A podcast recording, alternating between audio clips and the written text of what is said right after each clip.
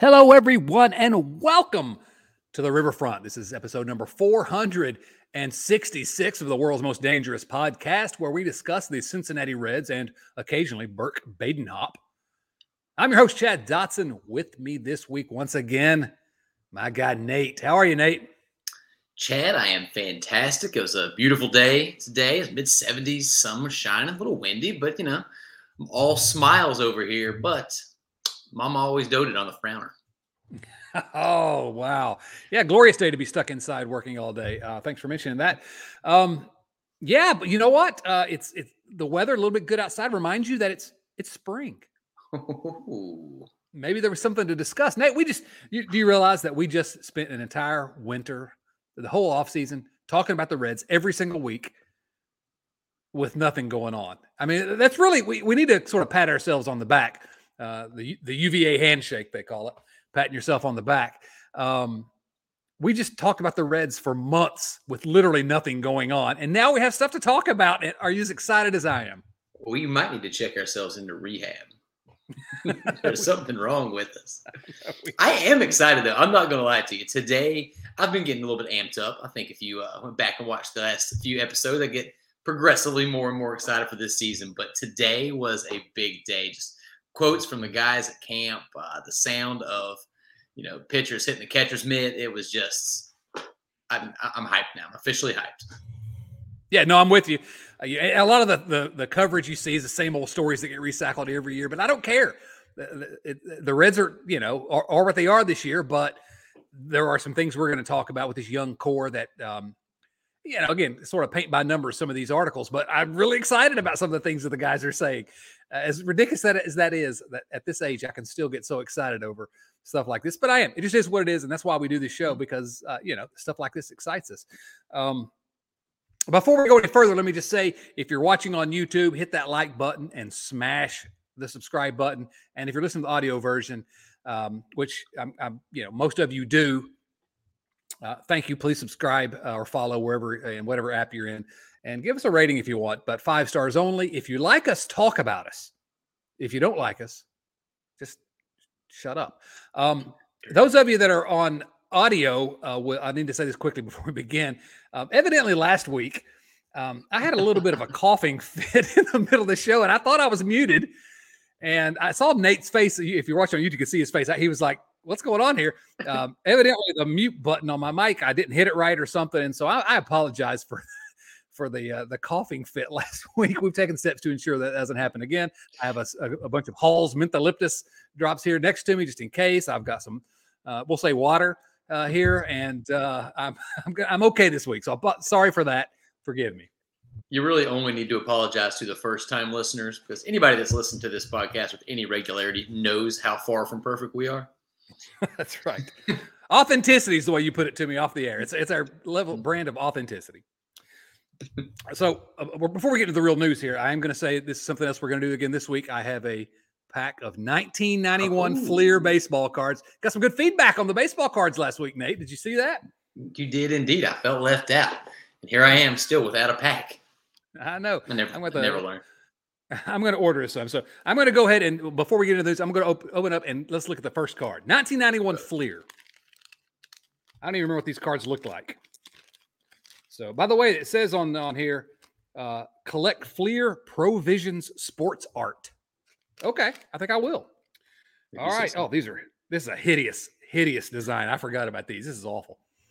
The first one, oh, God. Houston Astros, Eric Yelding. You remember Eric Yelding, Nate? No. Nobody uh, remembers Eric Yelding. No, Mrs. Yelding does, I'm sure. So, um, and Mr. Yelding, his father actually was the principal at uh, the. Sorry, I don't know. Um, yeah, Bayside High, I love it. Bayside, uh, yeah. Hit us up in the in the comments if you know what we're talking about there. All right, so obviously the topic of the week this week, what uh, we're here to discuss: pitchers and catchers reported. Nate, yes. pitchers and catchers reported to camp. Now, um, what's the uh, set the schedule for us? The rest of the rest of the spring. You know, the pitchers and catchers are here, and as we'll hear, some position players are here. But what do we have to look forward to? What are our, our dates? Our mark? Yeah, so uh, the first full squad workout is fe- February twentieth. But as you sort of alluded to, they are not that far from a full squad right now. I'm sure there are still some international guys that need visas and whatnot, but there are a lot of players in Arizona as we record this. Uh, the first game is the 25th of this month versus the uh, neighborly Cleveland Guardians. And then the last of those spring training games is March 26th. So we are about to gear up from we are what? Today is the 16th. We are just a week away, a little over a week away from a month of Reds baseball games.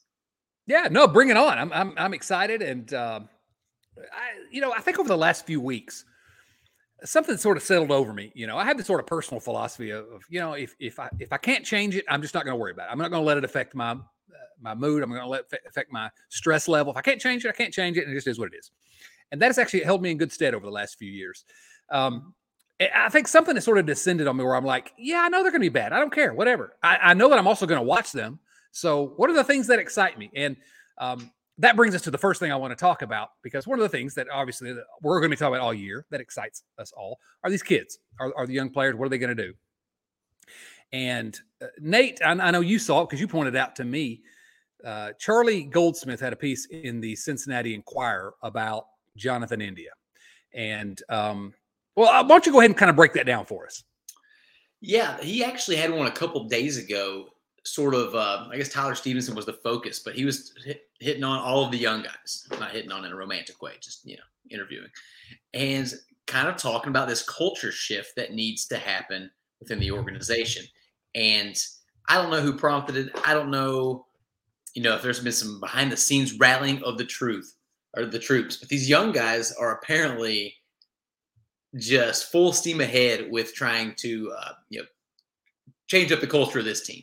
Um, he came out with a piece today that was all about Jonathan India and how he's going to take the leadership role and how the rest of the guys are following his lead. It seems like that these dudes have been uh, they've been talking, they've been hanging on the off season. India was um, responsible for getting a bunch of guys down early, getting all these position players down um, early. Hunter Greene was getting you know, organized dinner parties and really just trying to lead a movement to get the pitching staff to work together instead of competing against each other. And one thing that I really noticed was that a lot of people have talked about, Votto mentioned it a couple times this offseason, the last year was just kind of a downer. You know, these these guys that were there getting shipped out, the, uh, the, the locker room in flux, all the turnover, and they said there was no, just wasn't very fun. And it looks like they are making a concerted effort to change that this year, and I am here for it. Right, absolutely. You know, and this is sort of, you know, again, I use the term, term paint by numbers. Uh, every spring, you get these same types of articles written, and that's fine. You know, they have to fill column inches, um, and so whatever. But but this particular, well, the two pieces, the twin pieces, one was about uh, Stephenson and India, oh, and the young core, and the other one focusing a lot more on Jonathan India. But uh, I, I, like like I say, I'm I'm here for it. Bring it on because. Uh, I was going to say because again, we're looking for things to be excited about. And so Jonathan India is like, all right, we're going to make a point to be this gritty, scrappy team that plays hard and and show. I'm encouraging everybody to show their emotion on the field, and you know it's just more fun to watch. I'm I'm, I'm absolutely 100 percent subscribed to this uh this theory, and uh, I don't know I, if you haven't seen it. It's in the Enquirer, so you can go to Cincinnati.com and get that. But I'd encourage you to go to read those because it will at least get you a little more excited about this Reds team, and that's sort of what we're searching for. It absolutely did that for me. Um, there was like this dark cloud hanging over the season from from day one, from the offseason trades, Phil's comments early on, Tommy Pham. Nobody cared about that guy. Mike Moustakas just running around with a frown the whole time. This season's different. These guys are they're buddies. They're getting along. Just a couple quotes. I want to throw out a couple quotes from the uh, the pieces. Tyler Stephenson said, "Culture is priority number one." Jonathan India said, "I want to set a culture this year that's different from the past." Graham Ashcraft said, all the noise is adding fuel to the fire, and we're in for a real fun, fun season. Hunter Greene, it's all about creating a culture and getting everyone together. Nick Lodolo, we talk about long-term culture, something we can think we think can happen sooner than most do. I mean, these are professional athletes; they're not used to being thrown under the bus, and I think I, I love the fight that's coming from them. Um, Stephenson saying, you know, that the De La Cruzes are coming up, the Martes are coming up, the Matt McLains, like they have bought in. It seems like to this we are the young guys we are the future we're the next generation nobody's going to tell us how to lead uh, first of all yeah he uh, Yeah, Stephenson did say the De La Cruzes are coming. Is there more than one Elly De La Cruz? Because give me two or three of those guys. That'd be fantastic. Uh, no, again, some of the I don't want to get too. Uh, I don't want to overemphasize this because these are professional athletes, and um, all the all the stories that you see about great culture in the clubhouse, those are always told about winning teams. You know, in in in retrospect, and so maybe this maybe this is something that's going to lead to more. Um, but I'm I, I was exactly in the right point in my fanhood that I needed I needed to read this, and I love the idea these young guys saying, "Okay, this is us now. We have to step up, and uh, we're the new generation." Jonathan, you mentioned it earlier, but he texted all the position players asking them to report early. Uh, India showed up on February the first. Didn't have to be there till the twentieth, and um, by today, we record this on Thursday. Obviously, thirteen of the sixteen position players on the forty-man roster were in camp. Okay, now that's whatever. I mean, you know, don't let's not read too much into it. But if you're looking for reasons to uh, be a little bit excited about this young core, uh, like you said about Hunter Greene, um, the dinner party is the one thing. But he said, I, I, want everybody coming to each other's bullpen sessions and watching and, and really being engaged. And I'm, i feel like we are overselling what these uh, quotes are, but they're fun. It, it, it's something that it, that increases my uh, optimism to watch these guys because yeah, maybe they're going to be bad, but I I will take a bunch of guys that are growing and learning and becoming something as a group over a bunch of the Moustakases and Tommy Phams. I mean, it's just to me, it's way more interesting. So the Reds may lose 100 games this year. I, I don't know. I don't think they will, but um, I think they're going to be infinitely more interesting. And at this point, we're Cincinnati Reds fans. I'll take interesting. Yeah, and you said it. They, uh, if these comments had come out in November of 2022, I would have shrugged them off and said, yeah, whatever. But they came out at the perfect time. Two days after right. pitchers and catchers report, we're ready. Get fired it. up. Now the question is, if you want to be, you know, a, a glass half empty kind of guy, did they report early because they wanted to get some extra preparation in, or did they all just want to get hammered together at the Waste Management Open? now that's a that's a, a, a golf event that I desperately want to attend one of these yes. days. If you don't know about the Waste Management Open, go Google the the fans at that. Uh, yeah, that's fantastic. That's fantastic. So, you know, it is what it is. Next baseball card, by the way, Nate Calvin Schiraldi. Calvin Schiraldi, pitcher for the Padres here. Do you know anything about you Calvin went, Schiraldi? You went to Kinko's and just photoshopped random people onto cards and made up names. Calvin Schiraldi I'm looking at the back to make sure I'm not wrong here. Yes, Calvin Schiraldi pitched in Game Six of the 1986, uh, the infamous uh, Red Sox. He pitched for the Red Sox, Red Sox Mets game. Um, he he that was the uh, Bill Buckner game, and I think he I don't know if he was the pitcher at the time, but he definitely pitched in that game. So Calvin, interesting, good pull, Schiraldi. So, two packs now. We haven't got a single Cincinnati Red yet. How many weeks is it going to take before we get a Cincinnati Red? We're going to find out. I only have three more packs, so I'm going to have to go figure that out. So anyway, yeah, we're overselling it probably, but I don't care. Uh, you know, I'm I'm all for it. Let those young guys set the tone. Uh, Nate, uh, now listen. Do you know who David Bell is? Some days I wish I didn't.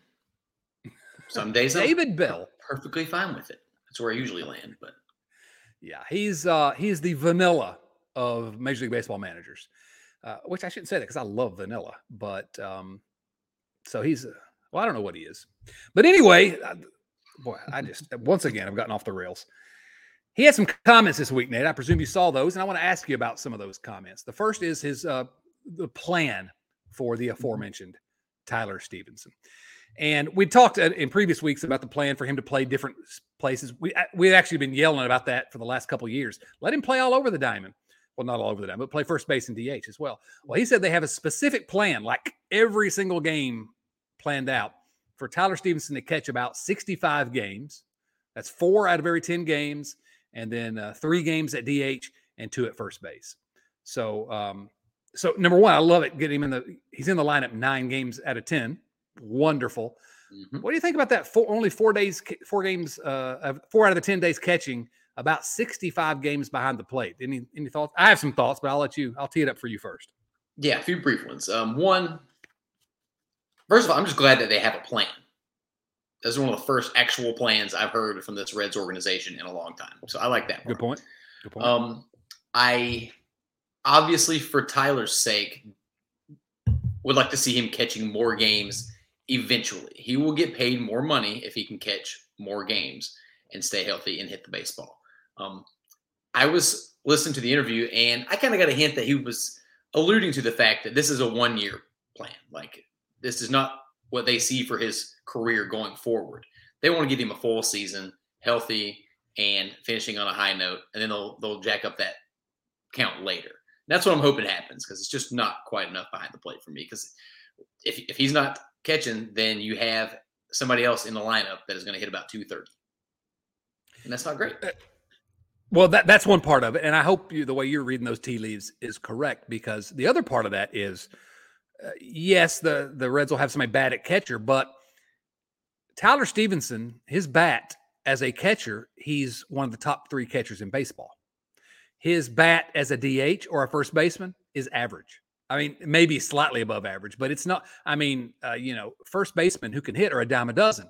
That's where they put people that can't play in the field. So, not only does it hurt his value uh, in terms of his ability to earn uh, on his next big, uh, first big contract, but I think he's much, much, much less valuable to the Reds anywhere other than catcher.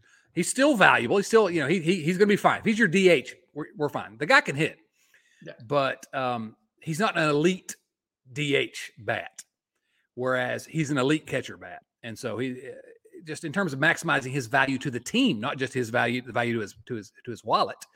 I think it's uh, uh you know, I I don't I don't love it. I don't love the idea. I love the idea they're going to play him elsewhere more just because it keeps his bat in the lineup. And for some reason they didn't they wouldn't do that last year when he was healthy. But uh, if it is just sort of a thing, let's get him a season under his belt and. Um, well, you know. they're gonna they're gonna stink this year. So why run the risk of having him back there, get the wear and tear on his body on a throwaway season anyway? Yeah, no, I mean I think that's I think that's reasonable. The the flip side of that is, well, you know, being a catcher in the big leagues is really hard. It's really hard to be a good catcher, and getting those reps will help him. I don't know. I don't know what the the equation is, how many days he should be catching. I, I can't say I know more than the Reds know about that that those, that sort of thing. But uh, all things being equal, I prefer to have him behind the plate. But also, but you know, the other side of that is I prefer him to be. so yeah. Uh, it's a tough decision, but it's interesting that, they, like you said, that they actually came out with a plan because we don't hear that very often. Um, which reminds me of, you know, I uh, I wrote a, p- a piece as I occasionally do. Um, I think three of the last four years I have a, a baseball related piece for Cincinnati Magazine uh, for the print uh, edition that comes out in the April issue around opening day. I just I just submitted it um, over the weekend, as a matter of fact. Finished it up, submitted it, and I'm really uh, I'm really happy with the way it turned out. But in the process of, of writing that, I happened to go back and look at the promises that Castellini and the ownership group made when he when he showed up.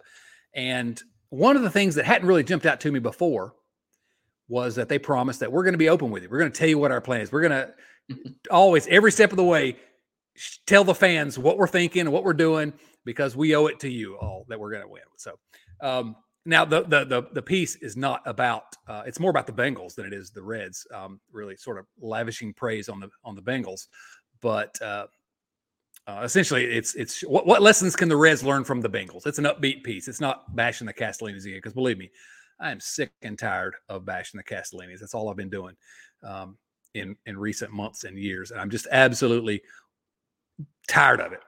I'm going to keep doing it, but I'm tired of it.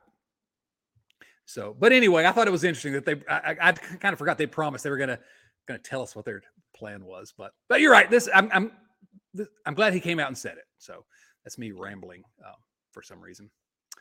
Um, what else did he? Uh, did David Bell have to say? Oh, Nick Senzel. Yeah, Nick Senzel. He said, and I, the framing was sort of interesting. He's going to play when he's healthy, but nothing is guaranteed in the long run. Which I mean, I think that's if I'm managing the team, that's my answer. I don't have any. I don't have any better options right now. Nick is my best option, but how many chances are we going to give him? either grab the brass ring or we'll try uh, Elly De La Cruz or someone, uh, Matt McLain. I don't know who, but um, or Kenny De La Cruz because evidently there's more than one De La Cruz according to Tyler Stephenson. So, um, What are your thoughts? I mean, any thoughts about about Senzel? Yeah, not too much to add. Uh, if you're if you're trying to get really really optimistic and squint really really hard and think that uh, he has another shot, there were some encouraging signs after the swing change last year when he just really started barreling the heck out of the ball, started hitting line drives again, which he had done every year of his career until he got to the majors when he started trying to hit for more power. I guess um, it's, it's tough. I think in a way there's less pressure because there's no expectation as Reds fans, we get you know often really excited for these Will Benson types and these you know the Brandon Drurys. That's kind of who he is now. He's this high pedigree guy that's never put it together. So I don't know. I think I think this is it. This is got to be his last chance. So you know, fingers crossed he figures it out because this team is looks a lot different if he's good. But we, I guess, we've never seen it, but I would assume so. yeah, it's just it's a it's a frustrating thing. Um, yeah, it's a situation where he would in uh, in a competent organization that had actual had three actual outfielders. He probably doesn't get this chance. I'm glad he's getting the chance because of that pedigree. But um, how many times have we heard Nick Senzel swing change? This is going to be it, um, and maybe it is because he's never been healthy enough to see these swing changes work. I don't know. He's still he's so athletic. Um, gosh, if he could just be an average hitter, I think he could be a I think you could live with him in center field because defensively, um, his uh, his speed plays, his glove plays defensively. If he could just be an average, I'm not even asking him to be the guy that he was in the minor leagues. Uh, I am asking for that actually. That's what I want to happen, but I don't need it. I just need a, just a competent level. You know, get on base a little bit, uh, use your speed. Uh, maybe more, as we'll talk about a little bit later with the rule changes. There may be some more stolen bases this year. He can, you know, maybe his base running. I don't know. I, am a Nick Senzel homer. I've told you all, I have to give this caveat every time clearly, um, but this this is it. And so yes, please let the swing change work. Um, I would encourage you to go uh, Charlie Goldsmith again. Second time we mentioned him at the uh, Cincinnati Enquirer. Go look at big, his tweet. Big day for Charlie. Really big day for Charlie. Big day for Charlie on the show here. Yeah, we need to we need to invite him on. Um, you know, we haven't ever had a 12 year old on, but he he'd be the first one. Um, sorry, sorry, Charlie, we love you. Go look at his tweet if you if you can. Go look at his tweet. I'm going to actually uh, retweet it right now so that everyone can go to my just go to my profile and and look at it because the picture they use of Nick Senzel so good. It's unfortunate. It's unfortunate. Why did they choose that photo? Here, I'm going no, in real time. He must have said something mean to Charlie in the past because it's not good. And you're watching me tweet in real time here. Okay, I just retweeted it. So, um, yeah, it's, it's it's not good. It's it's not great. So it's hilarious. Um, anyway, I'm I'm rooting for you, Nick. Believe me, I'm rooting for you. Um, other news from uh, David Bell and from uh, around Reds World this week. Uh, again, this is me reading too much into this and I think you may have the same. But uh, David Bell told the media that Tejay Antone's going to miss at least the first month of the season. And last week we were all like, "Oh no!" Tejay Antone told us on his Instagram that he's going to miss the first half. And so I look at that, I'm like, "Ooh, maybe maybe it won't be the whole first half." This is me searching for uh, things to be excited about. Uh, I'm I'm grasping for straws there, aren't I? Yeah, I'll. Uh, I'm not going to expect him back anytime soon. I'll just be happy when he gets here. Yeah, please show up soon. Mel Hall, the next baseball card, Yankees outfielder Mel Hall. Nate, you ever heard of mm. Mel Hall? I haven't heard of any of these guys.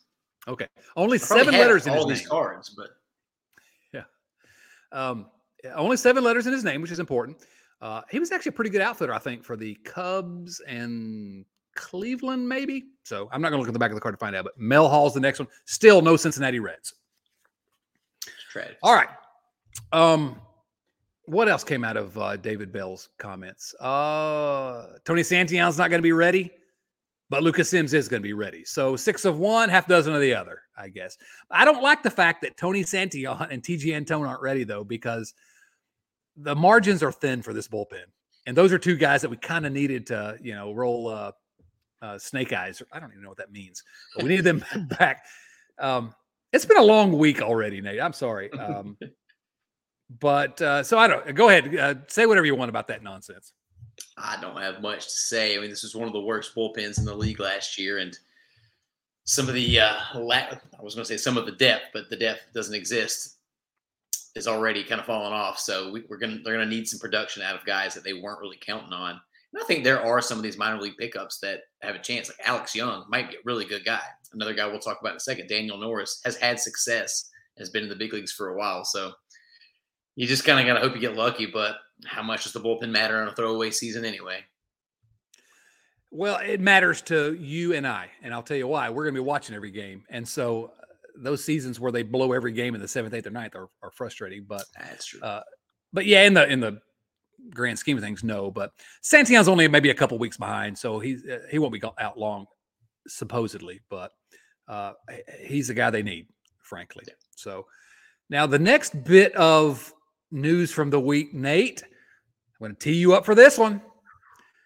Alejo Lopez accepted uh, his uh, assignment to AAA and got a minor league invitation to uh, big league spring training. Woo! Alejo Lopez is back. Probably should have led with this. This is the biggest news in Reds land this week. Alejo's back, baby. He's going to hit his way onto the roster. You're going to capitalize on the banned shift, all the extra room in the infield. He's going to hit 700 this year. He's going to break all the records. Only singles. Yeah. Only singles. Seven out of 10 hits, singles. I'll take it. Love Sign me up right now. No, I um, I I don't know if it's going to be Cincinnati or where, but I hope I hope he makes a team. I like him. I like rooting for the guy. Um, wherever he ends up, hope he has a great career. I'm just happy. I like Leo Lopez. It's one of those guys that brings he brings smiles. I bet him and Eugenio Suarez would have been buddies. Like just bringing all oh, the good yeah. vibes. Good vibes only. I agree about Alejo. And I would love again, it's sort of a lost season we're expecting here why not bring up Alejo and just let him play a few different positions and smack singles everywhere? Matt Reynolds gets at bats and Alejo Lopez does not. I'm going to shave well, my head. without the shift, without the shift, you know, uh, his bat plays better, maybe, you know, Alejo Lopez. So those singles can can help. So, uh, yeah, but if he does hit 700 in at least 200 at bats, I will get an Alejo Lopez tattoo. Um, you know who the Reds should have in the uh, in the bullpen, Nate? Who's that? Allan Anderson, next baseball card here. Allan Anderson, pitcher for the uh, Minnesota Twins. Good, good photo there of him uh, following through. You can see the baseball in the top corner of the card. The American League umpire back there. Allan Anderson spells his name with two L's. I question that. It's questionable behavior by Allan Anderson. I do not remember Allan Anderson. So all you Twins fans can uh, can remind me. All right, transactions from the week. Nate, you uh, teased this one earlier. yeah, that's true. Uh, transaction of the week. You uh, teased it as I said. Daniel Norris. Daniel Norris uh, signs with the Cincinnati Reds. Before we get into who Daniel Norris is and why we should care, Nate, where was is Daniel Norris from? Where was he born? Johnson City, Tennessee, if I'm not mistaken. Have you been listening to Wagon Wheel again? It's always playing in my head. Rock me, mama. Johnson City, Tennessee. Went to high school at Science Hill High School, and uh, that's uh, I, I, I, mentioned that only because Nate and I were uh, born and raised in Southwest Virginia, just across from Northeast Tennessee, and that's where Science Hill is. Um, Johnson City, also home of East Tennessee State University, home of the Buccaneers the East Tennessee State Buccaneers. I think uh, maybe also home of a country legend Kenny Chesney.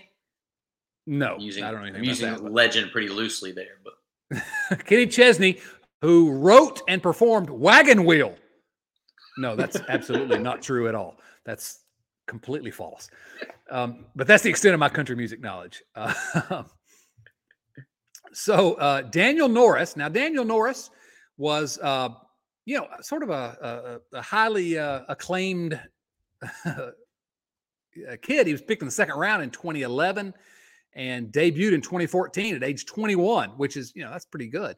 Um, and has had some moments in his career. First, uh, obviously, he started out in uh, in Toronto, and uh, with one, uh, uh, yeah, was a was a decent pitcher for Detroit for a few years. Um, never great, I guess, but he's been in the big leagues nine years, 4.71 ERA, uh, ERA plus at 94, which is not great, but uh, returned to Detroit late last year looked pretty good. He's the type of guy, he's started a bunch of games, So I presume he's going to have maybe an inside track on earning a spot in the starter. I, will take him over Luke Weaver, I think, but they're both sort of six of one, half dozen the other. Second time I've used that phrase tonight. Ooh. Never used it before in the history of this show. But uh, I don't know. Daniel Norris, again, the Reds lead the world in, uh, you know, minor league uh, deals with invitations to spring training. But um, this one, I think, is a good flyer to take. I mean, I don't, I, no objections, I guess. Low risk, potentially medium reward. Yeah, there's there's no harm in this signing. Don't uh, get too excited, but you know he's he's had a weird sort of career where he's either been really really like fine or really really bad. He's never been consistently anything. So I don't know if we get who he was in the uh, latter half of last year, then that's a piece we need. Well, and he had a couple years with Detroit where he was really good, uh, and he's also had some years where he's been uh, fairly bad. So I don't know, you know, um, what are you, you going to say about him? Uh, uh, somebody that has the talent to debut as a 21 year old has real talent, but um, here he's basically organizational filler, but he's in an organization where if he can be just cromulent, that's all we need him to be is cromulent. He could be the number four or five starter and log a bunch of innings at a decent clip, and that's sort of what we need with the, with the kids in the rotation. So Daniel Norris, welcome, my friend, to the party that never ends, the Cincinnati Reds. Nate, my next baseball card here is someone you have heard of. Absolutely have heard of this guy. We still have not gotten any Cincinnati Reds, although there's an asterisk. Greg Vaughn. Ooh. Greg Vaughn of the Milwaukee Brewers obviously spent one season with Cincinnati in 1999 and became a legend. Mm-hmm. Uh, engineered the Reds' uh, Marge Schott, getting rid of the uh, facial hair ban. But uh, here he's with the uh, Milwaukee Brewers. Good picture of Greg Vaughn there. Good Brewers uniforms too. So Greg Vaughn, but still no Reds cards. There's time. I guess. All right. Um, that's sort of the the the Reds related news of the week. I guess this is something we did not talk about last week on the show because it was kind of uh, it's something we thought about talking about last week, but um, it was some of the names were, were coming out as we were recording as we did. But let's briefly mention the World Baseball Classic because a bunch of Reds and uh, Reds adjacent players are involved in the World Baseball Classic. Now, the first question before we get into this is: Do you care about the World Baseball Classic? When it first came out, I did. I was in college, and I remember um, my roommate was a big Yankees fan, and actually had another roommate that was a huge Phillies fan. And we were on like spring break together, setting our alarms like four o'clock in the morning to get up and watch the inaugural World Baseball Classic games. Uh, over as the years went on, I kind of fell out of it, but this year I'm getting a little bit pumped again. I mean, some of these squads are ridiculous. Like that Dominican team is nuts. The, the American team is really, really good. I don't know how many games I'm going to watch, but I am more interested this year than I have been in in a year in a while. I really want to like the World Baseball Classic. I, I really do. I, I, I love baseball. I love uh, America.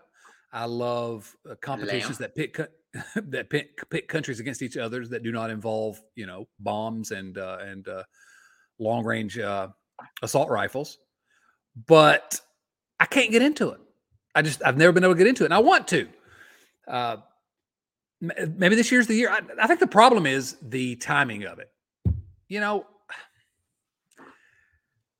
I, and I understand why they the timing of it is when it is, but I, right now I'm I'm all Cincinnati Reds. I'm all Major League Baseball. I don't want to be thinking about the World Baseball Classic. Get out of here with that. I but, get uh, that. Uh, the Reds. My counter argument would be that if you want to watch people having fun, like that's going to be some of the most fun baseball you could possibly watch. All that that that, that Latin flavor out there. These games are going to last five hours. Bat flips, just every little strikeout, fist pumps. It's going to be just energy through the roof the whole time. The crowds are going to be nuts. Yeah, man, I, I love that. That's I, am I'm, I'm okay with that, and maybe I should be happy that to have it maybe as a distraction from the Reds, but not this particular moment where I'm excited about watching the Reds. I want to watch the Reds now. I don't need a distraction yet. Do this thing in September when I'll be sick of the Reds. then I'll get excited about it. So, five players on Cincinnati's 40 man roster are on uh, World Baseball Classic rosters. Those players are Luis Cessa. He's on Team Mexico, Nate. Team mm-hmm. Mexico. Um, two relief pitchers are on Team Puerto Rico, who I know you're going to be. Uh, that's going to be your your sentimental favorite. Right. Alexis Diaz and Fernando Cruz. Uh, Sanmartín, reliever Sanmartín, Team Colombia, and this is my favorite. This is my Ian Gibaut. Ian Gibaut, Team Great Britain. I can't believe there's a Team Great Britain, by the way. First of all, I mean, I love our I love our former uh, you know countrymen, our friends over in the uh, United Kingdom, but I, I, am surprised there's a Team Great Britain. But th- since they have Ian Gibaut, bring it on. I'm all for it. Turns out he's the only player on Team Great Britain, and they are sorely overmatched. it's gonna be it's gonna be tough. Um, so 11 Reds minor league players uh, are on various rosters. Um, I'm not sure any of them actually exist because they're not players that I'm particularly familiar with. Because you know, I hate I hate prospects. I hate minor leaguers. Screw them all. But uh, you know, Team Colombia, Team Venezuela, another one on Team Puerto Rico, uh, Team Australia, uh, another Team Colombia. Oh no, Donovan Benoit is on uh, Team Great Britain along with Ian Gibaut. There's two players there. Team Israel, I love it. Evan Kravetz, Team Israel. Team Italy, that's my team. Nicolo Pinazzi and Vin Timpanelli. You cannot tell me those are actually Italian names. I don't believe that. Uh, Team Netherlands, um, Brandon Layton. according to Doug Gray, previously went by Stephen Layton. I never heard of either Brandon Layton or Stephen Layton. Um, he's on Team Nicaragua. And then uh, I don't know, whatever. That's uh, that was um, Stephen Layton on Team Nicaragua. He's that's a that's that's a classic Nicaraguan uh, name. Come on, Stephen Layton, now known as Brandon Layton. Uh, what's that all about? How do you how do you change your name at age twenty? I don't know how old he is, but at age twenty two or whatever, how do you change your name from Stephen to Brandon? Who does that? I don't know. Any other thoughts about the World Baseball Classic Nate? No, I'm gonna I'm gonna watch it. I'm gonna get I'm gonna try to get into it. We'll see how how that works. All right. Um, I'm definitely getting a Team Puerto Rico hat though because I'm all in for my my, my family men. That's right. Yes, you're a you're a Puerto Rican. Is that what uh, they said? That's right? what. Yeah. Married to those, married those to a Puerto Rican. My my now wife is uh, half Puerto Rican, and she called me a Puerto Rican today. I like it. You're honorary. It's good. Um, all right, a couple things before we get into viewer mail, but uh, some interesting things to talk about. The first, how about we go to the rule changes? Major League Baseball's rule changes. Nate, you okay to talk about this? Yeah, I actually kind of like to. How do, there's some. I want to get your opinion on a few of these. Okay, well, I'm just going to tell you that by and large, I'm 100% in favor. 100% in favor, and I think that Major League Baseball. I've changed my mind on this, and somebody could probably go back into the archives and find me yelling at clouds. You know, the old man yelling at clouds. Um, I think they need to change. And I understand the arguments against it. The sport I fell in love with is um, they're messing with it, but I have no problems. There's one rule that I have a little bit of a problem with, but I'm going to get over it. Um, so let's let's dig into these. Do you want to talk? Uh, what about the pitch clock? There's a pitch clock now, Nate. I am 100% in support of the pitch clock. It shaved off nearly half an hour on games, and I am asleep by 10 30 at the latest anyway. So I'm not watching the ninth inning of these games as it is. This gives me a chance to actually watch completed baseball games. Yeah. Pitchers are going to have 15 seconds to make each pitch when the bases are empty, 20 seconds when there's a runner on base, and a 30 second timer between batters. Uh, yes. Here, look, I love baseball. We've been talking about baseball here on this show since 2007. That is outrageous. Um, and we only do that because we love baseball. But it's absolutely, and I'll watch three half three and a half hour games. I, they're going to be on here, but it's absolutely 100% a fact that baseball games could be condensed in terms of time and also condensed in terms of the action on the field. More action within a smaller time frame is a better product. It's more fun for me to watch. It's more fun for the TikTok generation to watch. Although don't install uh, TikTok on your work phone because that's uh, illegal in most states these days. But um, you know, I, I hear all the old school complaints. Ah, this is not the game I grew up with. Okay, whatever. I want a game with more. I think what happened is the analytics era caused me to finally uh, come around to the fact that we needed to change some things. Baseball just let teams do whatever they wanted to do. And the analytics era, which I was all in on, made the game less fun to watch. Mm-hmm. There's less action on the field. And so these rules, which are largely designed to give us more action, I'm okay with it. Whatever. Uh, it's 2023. So pitch clock, yes. And you're right. It shortened minor league games a lot. So, um, and it's not shortening for the sake of shortening, but we're getting more action within a smaller period of time. I think that's fantastic. And, you know, the NHL, the NBA, those games are what, two and a half hours long? Yeah. That's a that's a sweet spot as far as I'm concerned. All right, what's next? Um, let's, let's talk about the uh, the the pickoffs and things like that. So, if a pitcher does take too long between pitches, charge with an automatic ball. Um, if hitters aren't ready to hit with eight seconds on the clock, automatic strike. I don't love that, but it is what it is. Um, now, here's the one that I think is interesting: pitchers can step off the rubber twice per plate appearance. Plate appearance, uh, which includes pickoff attempts when there's, uh, you know, if, if a runner's on base. So if a pitcher steps off a third time, he can, but if he doesn't pick off the runner, it's a balk. So, um, and I love this. I, I, absolutely adore this. Uh, it, hopefully, because hopefully it's going to increase stolen bases. And um, I don't know. Uh, I'll, I'll, I'm interested in your thoughts, but I'm I'm all in on this. I it took me a while to come around on this one, and I landed kind of where where you are. It seems. At first, I was like, "This is ridiculous! Like, like it, it's just yeah. gonna the guys are just gonna steal bases, and what's you know where's the where's the where's the baseballness in that?" Then I started thinking about like late innings of a close game, and a guy steps off the rubber twice. How much fun is that going to be when your guy's on the base path, or if you have a catcher that can that, that has a hose? You know, if you have bring back Billy Hamilton, there's a spot for Billy Hamilton now in Major League Baseball because with that rule, they can't just sit there and try to pick him off eight times and keep him close. Um, it gives a guy like Nick Senzel a, little bit more runway. So I don't know. I, it took me a while. This is probably the one that took me the longest, but I'm I came around pro, yeah. pro pickoff rules, whatever they're called. And with uh with the, with the shift restrictions we're going to talk about in a moment, Billy Hamilton can move back to the infield and have a have a career here. So uh, next baseball card quickly. Dave Eiland. Dave Eiland, I think a left handed pitcher, I believe, for the uh, New York Yankees. Dave Eiland. I do not remember him really. Um, and we're going to move. oh, we got to move to the next one because we're running out of time. We did it, Nate. We finally did it. We got a Cincinnati Red. You want to predict which member of the 1990 World Champion Reds is on this card? That is Jose Rijo. Scott Scudder. Oh, my next the immortal, guess. the immortal Scott Scudder. We finally got a red Scott Scudder. I like that guy. Number forty-seven. Classic yeah. baseball name. Scott Scudder. All right. Um, next, uh, next rule change.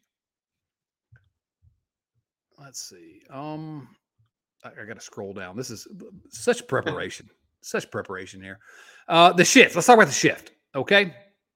So, um, a lot of people are upset about the shift. I am, I hate the shift. I, I went from saying teams should be able to do whatever they can to prevent runs being scored to saying, I don't like watching this. So, got to be two infielders on each side of second base. All four infielders must have their feet on the infield dirt until a pitch is released. So, let me just tell you something. The fact that I'm never going to have to watch a second baseman playing out into in short right field again, or a, a shortstop playing on the right side of second base, again, this may be me uh, yelling at clouds because this is the not the game I grew up with, but I want more singles. I want more balls in play. I want more action on the field, and I hope we'll see how it works out. But I hope and think that this will create more action on the field, and that's all I want. I want baseball. I don't want home runs, walks, and you know line outs to short right field to the second baseman. So I'm all in on this one. I love this one. The shift is is, is stupid. I hate the shift. Um, back when I was growing up, what now is called banning the shift, it, it was just called playing baseball. The guys are in their positions. It's, it's a wild concept, I know. But I mean, look at the the Reds players that are going to benefit from this. We talked about Alejo Lopez, Joey Votto, who just how many times a season does he just crank hard grounders into the gaps? And now instead of uh, you know those being ground outs that are the, the least fun thing in baseball, those get to be base hits again. and we get to yeah, see we'll, guys go from first to third again. And I don't know, like defense matters, arms matter. Like that, it just makes every bit of the game more fun. There's more offense. Batting averages are going to come up.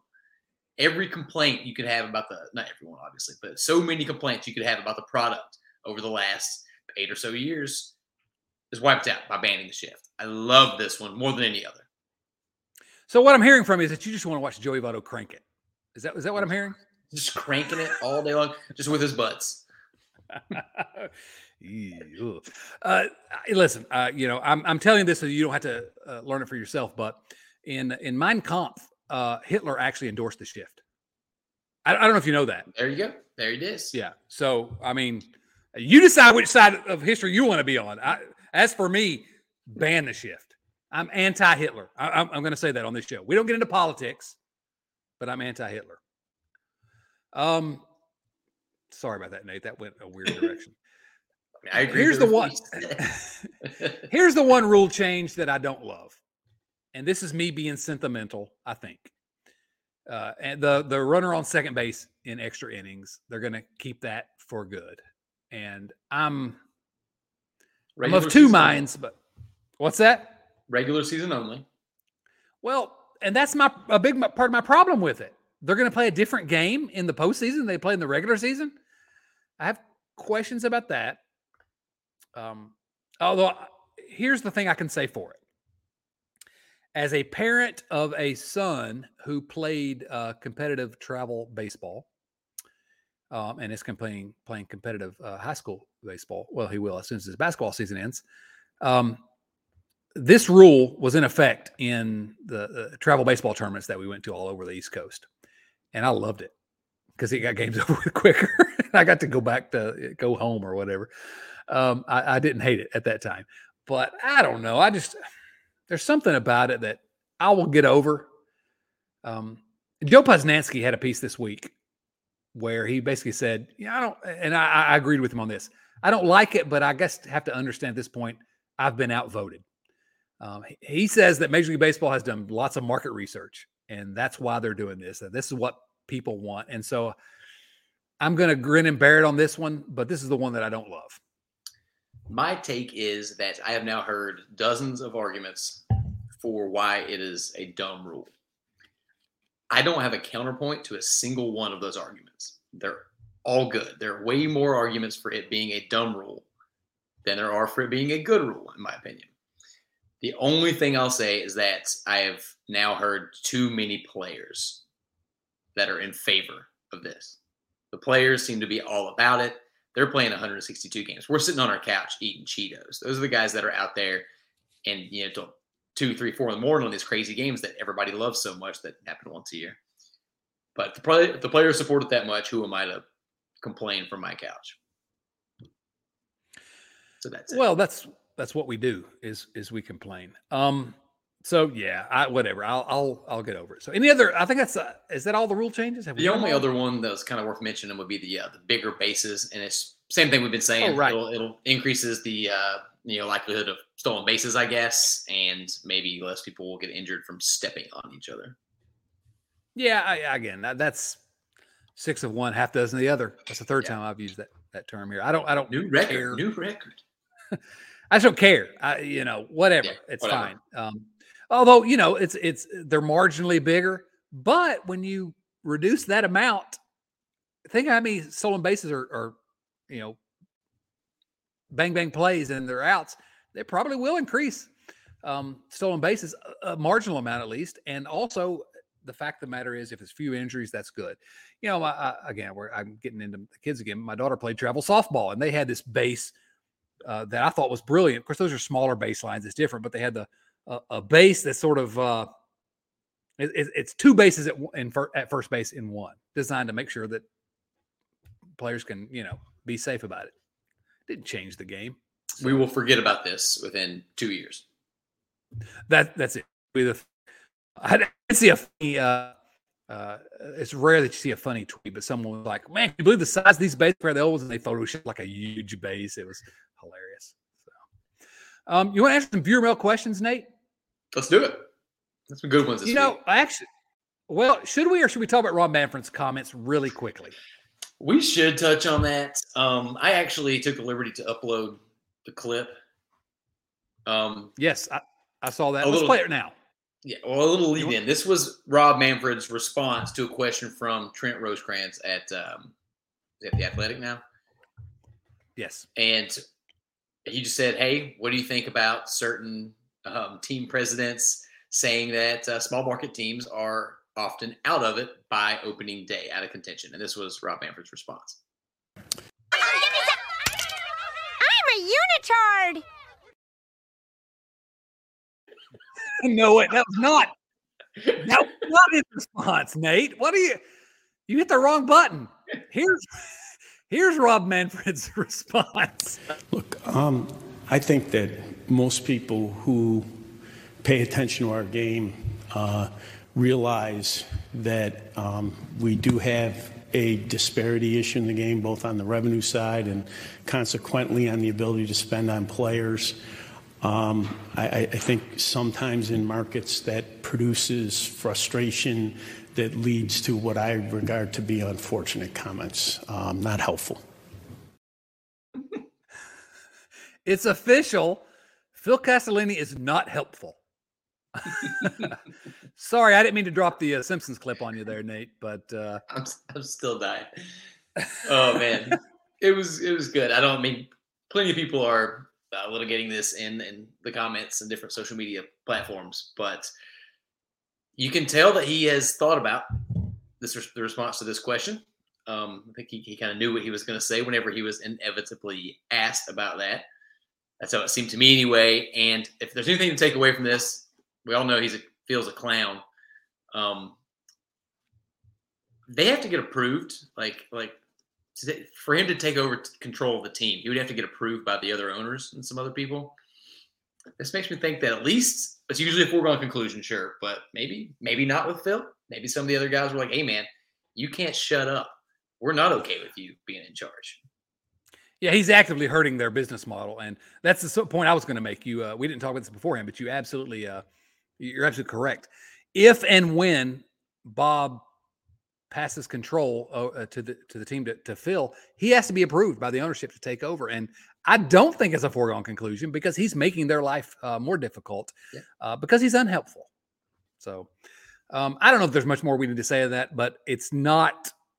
It's it, it, it's it's some some people in our again patreon.com slash riverfront Cincy in the slack channel some people mentioned wow if if rob manfred who by and large is an idiot but um if he if mlb is criticizing publicly what phil Cas- castellini is saying that is actually i won't say it's a watershed moment but it's it's more important than i think most people realize uh, because it- rob manfred's job is defending owners. He works for the owners. And for him to publicly, I mean you're not going to it's mild criticism but to publicly criticize um we'll see where it goes but uh you're definitely unhelpful Yeah, and shout out to Trent for asking the question. yeah absolutely and we'll talk about Trent a little bit more lately um i've been fairly critical of um red's print media in recent years um I am barely on the outskirts of print media. You know, I write a weekly online column uh, for the magazine, and then uh, at least once or, or twice yearly, I write a column for the, the print magazine at Cincinnati Magazine, who you all need to subscribe to immediately because I'm nothing if not a company man. Um, in the last little bit, Trent has pushed back a little bit where no one else will, and so I understand uh, people's feelings about Trent, whatever. Um, I mean, I've always had good interactions with him, but um, but you're right. Kudos to him, and we'll talk about him uh, more in a, in a moment. I think. Nate, viewer mail. Let's jump in. Now, these questions, as always, come from our friends at patreon.com slash riverfront Cincy. That's riverfront.com slash Patreon Cincy. No, that's not right at all. Um, these are where you can go to support the show, and um, these are our best friends, essentially our best friends on earth. And I, I have to tell you something, Nate. I had a uh, a long day today. I have not looked at these Patreon questions yet. I'm going in completely unprepared. Going in blind. I like it. You can tell that it's spring training optimism episode because we're 55 minutes in and we're just getting viewer mail. Let, us run through these as quick yeah, as we can. Yeah. Seth Shaner. Seth uh, asked this question. Serious question he asked. All right, we're moving to the next one. We don't want serious questions. We're all about goofiness here. No, let's do it. Have the Reds signed enough players to minor league deals with invites to major league camp to field an entire team?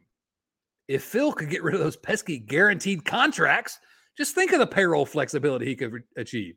All right, I don't think Seth wants us to actually answer that, but the answer really is yes. They, the Reds are the kings of signing minor league deals with invitations to spring training. So yes, they could fill an entire roster and no guaranteed contracts. Oh, Phil would just be in, uh, in high cotton, as they say. Uh, I, I, presume you don't have anything else to add to that because I gave the perfect no, answer. That was it. Kyle Kapler. Kyle Kapler says, I guess I was overzealous with my Will Benson take last week. Yeah, you were. Benson, not uh, the, the sitcom Benson. How about 2009 Jay Bruce? Dude has thump and can get on base. Speaking of 2009, will this season be a similar transitional season as that particular season was? So um, I'm all in on the Will Benson has thump and can get on base take. uh, I, and I don't know if you have anything else to say about Will Benson because I'm still not sure that's an actual person. I uh, I'm just going to say instead of comparing him to Jay Bruce, let's go ahead and compare him to a uh, 2003 Adam Dunn. 215 batting Ooh. average, 354 on base, 465 slug, liking that 116 OPS plus. That's probably like a high end, like best case scenario for a Will Benson type. Nate, we're big Jay Bruce fans here on the, the pod, but you just amped it up a notch. Adam Dunn is the patron saint of the riverfront. Oh man, Will Benson is now my favorite player. uh, transitional season as 2009. I think that's aggressively optimistic because obviously in 2010 the Reds won the division with a bunch of young kids. I'm not sure I can quite see it. Um, maybe if the Reds go out and get Scott Rolen, literally Scott Rolen, the Hall of Famer Scott Rolen. Let's go ahead and just get him back. Um, no, I don't see it, but uh, it's one of those situations where uh, that's our sort of our catchphrase here at the riverfront. You, if you could squint a little bit, you could see it happening. Yeah. Um, and I'm I'm going to hope it happens. But I'm having trouble seeing the Reds front office kind of completing the uh, the you know um, threading the needle, I guess, to make it a competitive team next year. But hope springs eternal. We'll see. Joey Gaditza. Hey Nate, do you know where Joey Gaditza is from? Um, up there. Canada, yes, up there. Hey guys, he says if Jose Barrero and Nick Senzel both stay on stay on the field and put up decent numbers, how much closer would it put the Reds to that final wild card spot? Let me repeat that question. If monkeys fly out of my butt, how much closer would it put the Reds to that final wild card spot? Hmm, you're in a good mood today. I'm in a good mood, man. It's spring training. I love it. Joey, uh, Joey, it, it, puts him so close. Don't listen to uh, Chad with the monkeys flying out of his butt. No, we talked a few episodes ago. Six of the nine uh, everyday hitters have an OPS plus over 100. That's sort of in the ballpark. That's what you need. And a couple guys to take some big leaps from those six. But if two of your six guys are those two guys, 85 wins, baby. Sign me up. I don't know about wild card, but I will say this: if Nick Senzel and Jose Barrero play like they played in the minor leagues, all of a sudden, out of nowhere, um, this team all of a sudden becomes extremely interesting. And they may not be wild card, but they're a team I'm going to want to watch every. Well, I'm going to watch them every day anyway. But you're going to want to. I'm going to want to. I'm going to do it out of duty anyway. But he said duty. Uh, Mike Henneman, next baseball card. Ooh. Mike Henneman, pitcher for the Tigers. I think pretty good. I want to say a closer, maybe, uh, but I'm not going to check that. So Mike Henneman, I do remember him. Nate, you don't remember Mike? Henneman. I do remember Mike Henneman. Oh, really? Yeah. What about this guy? The... Go ahead. Wait, wait, wait. Oh, you had something to say about Mike Henneman? I, have got no hot takes on Mike Henneman. All right. Dennis Oil Can Boyd. Okay. You remember now, Oil Can Boyd? You've reached the heart of the order of this pack. this is a pretty good one, man. De- best nickname in, in baseball history. Yeah, Dennis sure. Oil Can Boyd. Good pitcher for the Red Sox. And here he's with the uh, Expos, right? Yeah. The Montreal Expos used to be a team. So, all right. Um, next viewer mail question. We got to rush through these, man.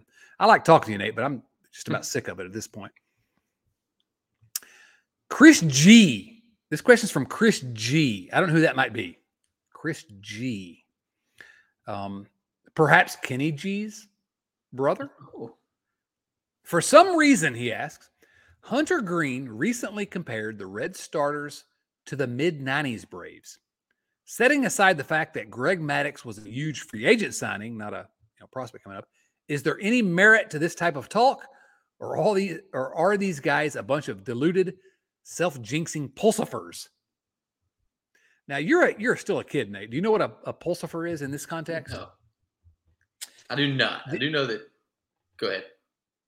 No, I was going to say the, the New York Mets had this great upcoming rotation at one point. That was, the people were like, "Oh, this is the next trio," and it was Bill Bill Pulsifer. It was um, Paul Wilson, who ended up being a Red later, and I can't remember the third because I haven't done any research to prepare for this show. So, um, the answer to Chris G's question is: Is this going to be a the mid '90s Braves? Of course, he's talking about Greg Maddux, Tom Glavine, John Smoltz, Hall of Famers. Are Hunter Greene, Nick Lodolo, and Graham Ashcraft going to be future Hall of Famers? Well, obviously, yes. Oh, no, you don't think so, Nate? I think obviously that not yet. Um, I think that's aggressive. But if Hunter Greene, Nick Lodolo, and Graham Ashcraft become future Hall of Famers, this year's team's going to be really fun. When you comp- when you conclude uh, the fact that Jose Barrero and Nixon Senzel are almost certainly going to be awesome, as we've learned here tonight, this team's going to be fun. This team's going to be great. I think Chris uh, Ken- Kenny G's cousin has another another comment there. Oh yeah, Kenny G asked if Greene, Lodolo, and Ashcraft all pitch at Cy Young contender levels. Does that get the Reds to 75 wins? I'll let you answer Kenny- this one. Kenny G's cousin is killing my buzz. Get out of here. Get out of here, Kenny G. But Yes, yes, the Reds are 75 Yes, wins yes. if that happens. Uh, Nate, next baseball card is Harold Reynolds. Do you know Harold Reynolds? unfortunately, Mariners second baseman Harold Reynolds, horrible commentator on MLB. my least favorite, least favorite talking head. the worst. He's just really bad, really bad. So Harold Reynolds. Um, oh, I'm going to go to the next one though. Willie Randolph. Now, he's with the A's here. Played against the Reds in the 1990 World Series, but a really good uh, 1980s second baseman for the New York Yankees. Willie Randolph. It's a good stretch. Good stretch. All right. Now, what's the next question, Nate? Um, James Urban. What will happen first?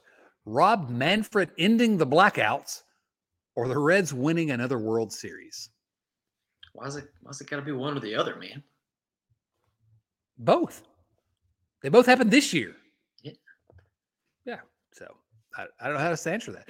Uh, I think actually the que- the answer, real answer, is Rob Manfred ending the blackouts. I have some hope that with the collapse of Bally Sports and the regional sports networks, that maybe there will be some movement to end these stupid blackouts. You know, uh, I hate to mention this guy because he's the worst. I mean, he's l- literally the worst. But uh, Phil Razor is his name, and a friend of the show. Uh, follow him on Twitter uh, if you can find him because he's the worst, and you'll enjoy his takes, especially about poker. But he lives in Iowa. This is this is one of the 50 states of the union, Iowa. He's blocked. He's blacked out from the Reds, the Cubs, the Cardinals. I don't know, maybe other teams. It's ludicrous in Iowa. So anyway, madness. Complete madness. Um, Daniel Norris from Johnson City, Tennessee. When he's home, he's blacked out from the Reds. He can't watch. His parents in Johnson City, Tennessee, can't watch him pitch for the Reds. It's ludicrous. Mark Hayden. Mark, I got your message. I'm going to respond. Um, but uh, first, we're going to talk about your question. Did you enjoy our friend See Trent Rosecrans' recent article that started off with the lead about how the Reds are contractually obligated to field the team as much as I did. He caught some heat for that, it would seem. Now, admittedly, I've been away from Twitter largely this last week because of uh, other obligations, but I'm not sure what heat he caught. And maybe Nate, maybe you know, but I did enjoy. I did read that article. It was a good, good piece. but and he did say the Reds are going to have a full team because they kind of have to. Um, he's getting a little bit snarky, and I'm I'm all for uh, the the snark. Do you know what what he's talking about though about the heat he caught? No, I actually don't. I was hoping you did. but I, I Oh. do agree that whenever I first read that, I don't remember the exact piece, but uh, I had a nice little sinister chuckle. Yeah. Get him, Trent. so yeah, um, we don't know what you're talking about, Mark. We love you. You're an amazing friend of the show, but uh, what are we gonna do? Some some uh, prep. Let we actually do do prep most weeks, but maybe not this one. Brandon Kamick. Now this is a good one. Brandon says, "I saw Mister Redlegs getting comfortable at a closed beer station at a game late last year. What's your favorite repressed memory?" That's all over the place. Your Mr. Redlegs just pounding Budweisers at a closed beer station last year. Bring it on. I'm all for it.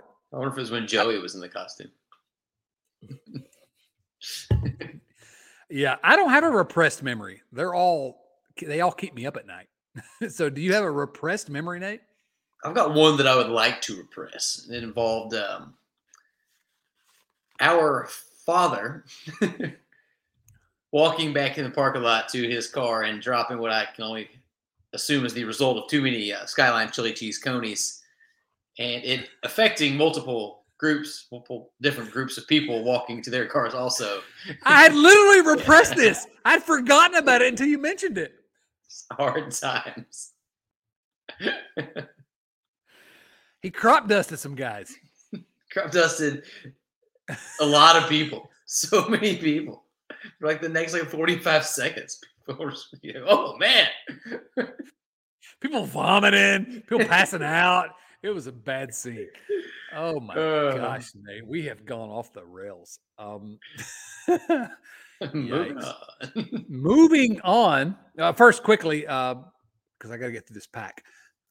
Ex- another Expos pitcher, Scott Ruskin. Scott Ruskin. I, I, got I remember the Scott name. Yeah, no. Next one, Juan Bell. Never heard of Juan Bell. He's a uh, an Orioles shortstop. Never heard of him. Nope. So, next uh, question comes from Hooper Powell. Hooper Powell. Oh, this is one that I needed to prepare for. Hooper, sorry, I did not prepare. Finally, some. Ba- I love how the fact that I keep talking about the fact that I did not prepare for this episode. I'm, I- this is going to cause people to want to subscribe to the show. Finally, some baseball action with pitchers and catchers reporting. Who would be your all-time starting rotation, 2000 on? So from 2000 to now, all time. So uh, quick off the top of my head, Aaron Harang's in there, right? Mm-hmm. Brandon Arroyo's in there. Oh, also Bronson Arroyo. Also, Kenny G's cousin, Brandon. Yeah. Changed his name to Steven Arroyo. Stephen Arroyo playing for Team Colombia or somebody. I don't know. I, I really need to go to bed. I've had not enough sleep this week. Um, who else is in that mix? Uh, I guess Cueto, Johnny Cueto, hmm Luis Castillo. He's in mine. Who else do we have? I'm struggling now. So, so I actually went. Um, I, I- I chose individual seasons for my five. So the ones we already mentioned, uh, 2022 Castillo. I chose last year's Luis Castillo season. Uh, 2014 Johnny Cueto. 2006 Bronson. 2007 Harang, and then 2019 Sonny Gray. Oh, interesting. That's actually the choice. That's it. No, I- Sonny Gray. You all need to go look at his page at Baseball Reference. That guy was better than any of you all realize. Yeah. He was really great as a red. So that's it. I think that's the answer. No preparation. I mean, you did preparation, but I didn't. I did preparation. Yeah. So, all right. Uh, next comes from Rich Thompson. Our final question, Rich, as always, not short and pithy. We love you, Rich. Spring training might mean different things to different players based either on their situations or history with the team. From the outside looking in, it appears to me that there are tons of question marks with this Reds teams. Reds team. Okay, I might have thought that for other spring trainings too. And no bigger question to me is the starting pitching, he says. I say this due to their youth and experience and some with a history with health issues. Therefore, in your opinion, which starting pitcher candidate has the most to prove this spring training? Well, you know, I may quibble with the, the framing there. Um, there may be some question marks, but we also know there are three guys that are 100% if they're healthy going to be in the start rotation. No questions asked. So, which starting pitcher candidate has the most to prove in spring training? I think it's Daniel Norris or Luke Weaver or Luis Cessa. Uh, maybe not quite as much Cessa, but I think it's Norris and Weaver who can grab that extra spot. Um, the the kids are going to have a spot. I don't think they have anything to prove in spring training. They've kind of proved health is a thing, but they've kind of proved it during the regular season. So, Nate, any thoughts about that? I took a slightly different direction. Um, I went with my boy Douglas Graham Ashcraft. So really? He kind of he kind of burst onto the scene. I don't think uh, too many people, maybe myself, uh, maybe nobody else, I don't know, were predicting him to come up and do what he did. But if he shows up this year and the magic's gone and he just gets hit around, gets knocked around a little bit, that's a lot of question marks. I mean, you can't keep trotting him out there if he's got an ERA in the fives. They're going to have to send him back down, let him work on whatever he needs to, and then try again. I think that uh, Hunter Greene and Nick Lodolo are going to get to work out whatever they need to. But I'm not so sure that's the case with uh, Ashcraft. Could be wrong. Well, no, maybe that's true because he has less of a pedigree, and Yeah. um, I. But I, I think actually, I hate to do this, but I think I disagree with you. I don't think he has anything to prove in spring training. Now, I think he has something to prove in the regular season. If he, yeah, you know, that's fair. Um, yeah, if he falls on his face in in the regular season, yeah, maybe. But um, anyway, I don't know. Let's. Uh, that's the last question. Can I run through this last the last baseball card here? Yeah, Twins outfielder Randy Bush. Randy Bush. Bush. Uh, I don't remember Randy Bush, um, but uh, he played for the Twins, and his name was Bush. I think I had that card and I chuckled about it when I was like 11. Pretty funny. Um, uh, uh, almost as funny as uh, Rusty Kuntz baseball card. Randy Bush. I don't know if he played with Rusty Kuntz, but uh, that's the actual pronounce, pronunciation of it. Um, there's actually one more. It's not a card here, but I got to show you this, Nate. Fleer had team logo stickers. Let's go. Cincinnati Reds. Running man number 27 on there, the best Reds logo. For sure. Absolutely. So here's what I'm saying here. I got to remember to go onto Twitter and open up our DMs. But if you drop into our DMs with your address, the first person to drop into the at uh, Riverfront Cincy, at Riverfront Cincy uh, tw- on Twitter, drop into our, if you follow us and drop into our DMs and give me your address, I will send you the Scott Scudder and uh, Cincinnati Reds logo sticker from the 1991 Fleer set on the condition that you tag us and, po- and post it on Twitter when you receive them. So here we go. That's from us. Joke's on you, Scudder. card nerds. I'm going to do it before this posts. That's right. Nate has a he, he- he got advance notice of this. He's going to do it. All right, Nate. What else is going on around the riverfront? Um, yeah, we're still over there doing the Bengals show during the off season. There's still plenty to talk about. Uh, young Joseph Farfsing took the reins this week, and we went through the entire roster. Um, talked about who, who's sticking around, who might be gone, what they uh, what they're going to be doing with their cap space, and just getting after it over there. Had, had a good time as we always do. It's a nice hour of flagrancy and uh, and, a lot of laughs. A lot of that. Nate, did you mention Billy Madison on this week's episode at all? I think he, he missed out on this one. We can Oh, rectify that now. You you want me to rectify it? Yeah. You know something? You suck. Billy Madison.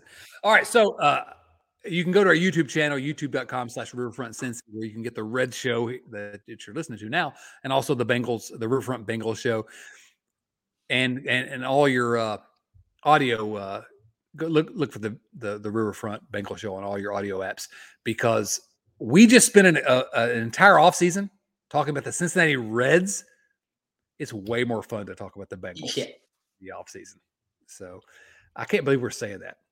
All right. So thank you to everyone for listening and supporting the Riverfront. Again, please remember to subscribe uh, either on YouTube or in your favorite podcast app. We're on Twitter, we're on Instagram, we're on Facebook at Riverfront Cincy on all those platforms. And a big time thank you to all our supporters at patreon.com slash riverfront Cincy. Uh, the show, again, would literally not be possible without the support of our Patreon family. We'd love for you to join in our hijinks. Just go to patreon.com slash riverfront Cincy or click the link in the show notes. Show notes. Not the show nuts. Not not not the show nuts, Nate. this has been my favorite show ever. What a blast. Shout out to Adam Dunn. Shouts to Lisa Alberto, Wayne Krenchick, and Eli Cash for Nate Dotson and Burke Badenhop. This is Chad Dotson saying, so long, everyone.